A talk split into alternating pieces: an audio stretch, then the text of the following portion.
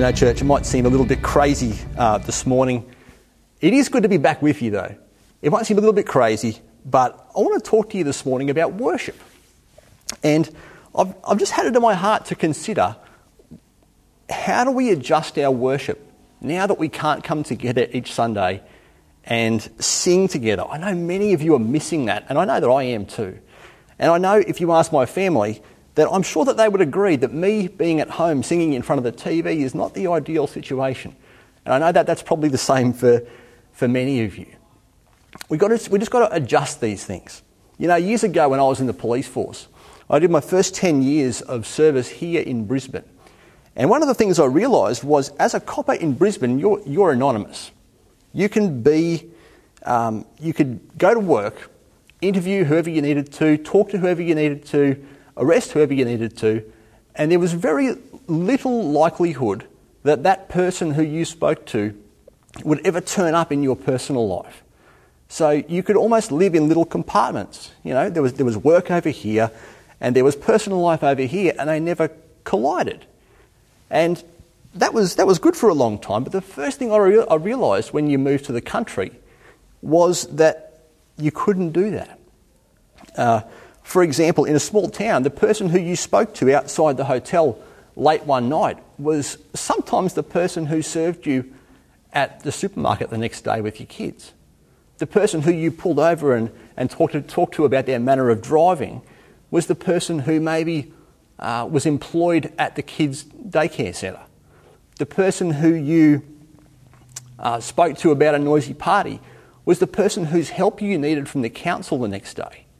So what I what I realised was that regardless of whether you liked it or not, regardless of how much we how much I thought I was on duty and then I was off duty, the reality was that I was always on duty. And I think when we, when it comes to adjusting our thinking about this issue of worship, we've got to appreciate and acknowledge that worship was never meant to be a Sunday thing. It was always meant to be a whole of life thing. When it comes to worship, church, we're on duty. We're on duty all the time. And see, setting aside time for worship is really, really important for us, regardless of what that looks like, because God uses our times of worship to draw our hearts back to what really is important, the things of first importance for us. I want to read this morning from John twelve, and this is the passage where Jesus enters Jerusalem, and it's the passage that we would usually preach for, for for Palm Sunday. And you need to bear in mind that that as Jesus enters Jerusalem, you know, entering the city on an animal or on a chariot is an act reserved for royalty. It's a, it's an act reserved for an announcement of the kingdom that you live in has changed. The kingdom that you live in has different. I have, I have done this. I am the king. And it's it's this demand of allegiance and worship. So there's no doubt about what Jesus is trying to accomplish as he as he walks into, as he comes into Jerusalem. It's the culmination of his ministry to save the world. He's going to the cross. The really important thing to notice in this passage is the attitudes of the people to the arrival of their king. That's the, that's the really, really important thing. Let's read from John chapter twelve and starting in verse twelve. The news that Jesus was on the way to Jerusalem swept through the city.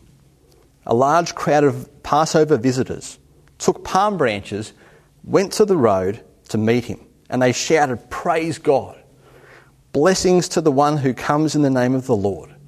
Hail to the King of Israel." Jesus found a young donkey and rode on it, fulfilling the prophecy that said, "Don't be afraid, people of Jerusalem.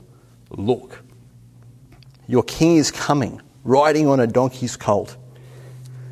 His disciples didn't understand at the time that this was a fulfillment of prophecy. But after Jesus had entered his glory, they remembered what had happened, and they realised the things that had been written about him. Verse seventeen. Many in the crowd had seen Jesus call Lazarus from the tomb. raising him from the dead, and were telling others about it. And that's the reason why so many went out to meet him, because they had heard about this miraculous sign. Then the Pharisees said to each other, "There's nothing else we can do. Look, everyone has gone after him." Just for for, for time's sake, I just want to combine some of these, some of these, uh, the audience to this moment, and talk about their reactions to when the king arrives. The first group of people, I think, is the spectators. I'm going to call them the spectators. If you glance back at John eleven, Jesus has just raised Lazarus from the dead. So a good portion of the crowd here today are people who have seen this miracle happen, and they're wondering, what? How do you make that? How do you improve that? What else can Jesus do? What's the next trick he's going to pull out? They're wondering, what is this guy going to do when he comes to Jerusalem? So there's a lot of people here wondering, what? Who is this guy? And if you read the text also, there's the, there's the mention there that the, it's the Passover. So Jerusalem's population is pro- is probably doubled in size. There's people everywhere. This is a public or, or, or a, a religious holiday. And regardless of which translation you, you look at, it, this story is reflected in each of the Gospels. There's one key word that probably exists in each and every one of them, and it's this word, Hosanna. The people come out and say, "Hosanna to the King." Now, Hosanna simply translates for, for us today, "Please save us." Please save us. So, see, the problem, now this is this is not a problem, but but many people in this in this crowd are coming to Jesus, worshipping, but they're bringing an agenda with them. They're, they're hoping that Jesus is going to be the political saviour that fixes this nation for good. They're hoping that he's going to you know, throw out this bad kingdom, institute a good one. He's going to lower our taxes. He's going to make life better for us. And when it comes to worship, I, th- I think it's really, it's really, um, it's really often that many of us come to worship with an agenda. We ca- we come with a list of things we want God to do, and there's there's nothing wrong with, with us bringing our needs before God. There's nothing wrong with us bringing those issues to him. But I just want to make a point that, that us, sometimes that agenda actually gets in the road, and it, and it prevents us from worship. It stops us, because, you know, Jesus is saying, worship me just because of who I am. Don't, don't bring your list, just bring yourself. You know, the people thought they needed a short-term solution that would, that would make things like peace and prosperity and temporary benefits. And the reality is that a week later, because Jesus didn't deliver what they thought they needed, they were ready to yell, "Crucify him." And the key, church, is that Jesus is coming to do something far more significant. He's coming to do something far deeper. He's coming to proclaim that he is the eternal King. He's coming to say, I'm here to change lives from the inside out, rather than just change things on the outside. And that's the starting point for worship. The starting point for worship is, to, is for us to realise that we have that need for him to come in and change us. The second bunch of people, I'm going to use the Pharisees, pick on the Pharisees a bit. Lots, lots could be said about the Pharisees. But I would probably just call them self-absorbed, especially in this uh, setting. The comment that the, the world is going after him is really a reflection that they have lost their influence, they've lost their audience, and they're upset by it. You know, later in the chapter, John's Gospel says the Pharisees loved praise from men rather than praise from God. So, so, so by this stage, the Pharisees are really acting out of jealousy rather than a genuine concern to praise God. And that's a problem. That's a real problem, because essentially the problem, the problem is sin. This is the problem that Jesus came to rectify. We we humans were created to know God. We were created to, to, to worship him. We were created to live in relationship with God. And unfortunately, because of sin, what happens is we find ourselves in this life of, of self-obsession rather than rather than worship. And that's why worship is so important, because a real lifestyle of worship exposes our hearts. Worship exposes our hearts. Worship exposes to us the things that are of ultimate importance that we need to keep at the forefront of our mind all the time. And if you just need a reality check sometimes in this area, a really good exercise simply is to just to sit down and honestly consider what what things do you spend your time thinking about? What t- what things do you spend your money on? What things do you spend your emotional energy and attachment in? And asking God whether those things are, are honouring to him or they're not. The third group I want to call the distracted. And it doesn't matter who you are. They, everyone in this city has heard that Jesus is on the way. He is the topic of every conversation at every coffee club in Jerusalem. He's the coffee. He's the, the topic of conversation at every water cooler, in every workplace.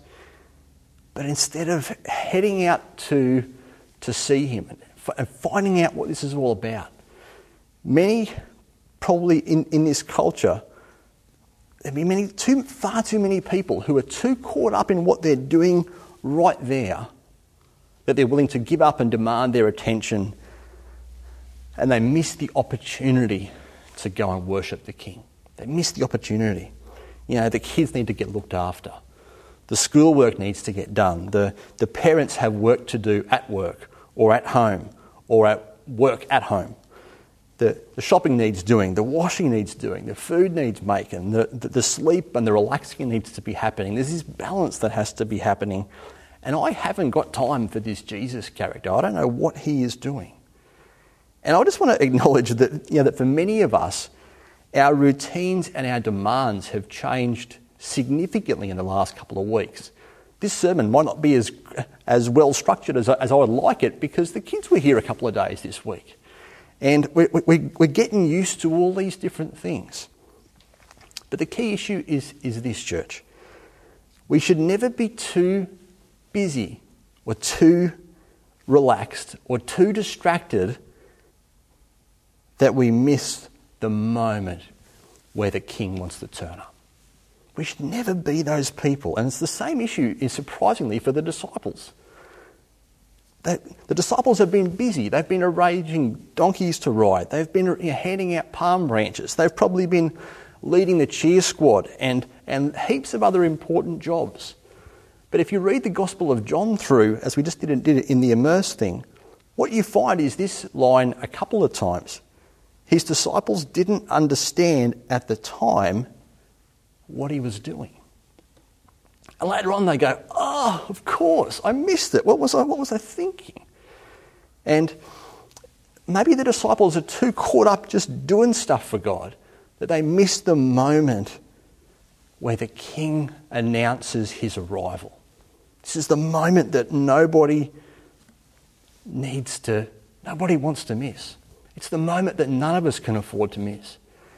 And can I just suggest that in this season of, of uncertainty, where all, where all of us are in this period of, of stuff we've just never done before, the really important thing for us to do is to carve out time for our King. Carve out time to recognise the King as he arrives. Especially in those everyday moments, the, just the everyday stuff of life that we fill our fill our attention with, and Jesus says to us, I want your attention. I want your worship. And the reason I share this, church, just to be really honest with you, is because that's what God asked of me last week. When I when I sit down and read this passage, I, I, I just had that conviction that that even for me, I can never afford to be too busy doing stuff for God. I can never afford to be too busy in all these other areas of my life that I miss the moment where the King wants to turn up, where the King wants to enter my life and where he wants, where, where he invites us to worship. And that's that's that moment, you know. I love this quote from a guy called John Ortberg. I think it really just summarises all the things that worship uh, goes on about. I need to worship because without it, I can forget that I have a big God beside me and I can live in fear. Without, I need to worship because without it, I forget his calling and I begin to live in selfish preoccupation. I need to worship because without it, I lose a sense of gratitude and I live life with my eyes closed. I need to worship because my natural tendency, honestly, is often towards self-reliance and stubborn independence.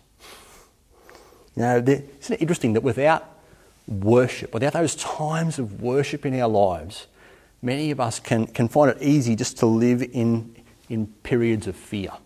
We can li- live in periods where, where we are preoccupied, where we are where we are sadly seeking our own glory rather than God's, or whether we are, you know, there's those periods where we, where we are ungrateful and we just miss the moment where Jesus comes and just says, I want to be with you and I want you to, I want to invite you to worship me. So how do, how do we as a church, how do we as people personally worship in this time when maybe we can't come together and sing on a Sunday the way that we the way that we always have? Well, you might have noticed that in each of these three examples that I gave, basically the solution to worship is the opposite of what these people have been have been doing. So for the first one, if if our tendency sometimes is to be a spectator, the, well, the solution is we go to Jesus and we acknowledge that worship is not just a Sunday, it's it's a practical way of life. It's a it's a it's a decision each day to take definitive actions to live out our worship and our faith to God. So we we, we do practical things. We give, we serve, we pray. We choose to expose our hearts to God's word and his teaching. If we're those people that come to God with a bit of a list about the things he hasn't done yet, well, instead we change our change our ideas and we look for opportunities to be grateful.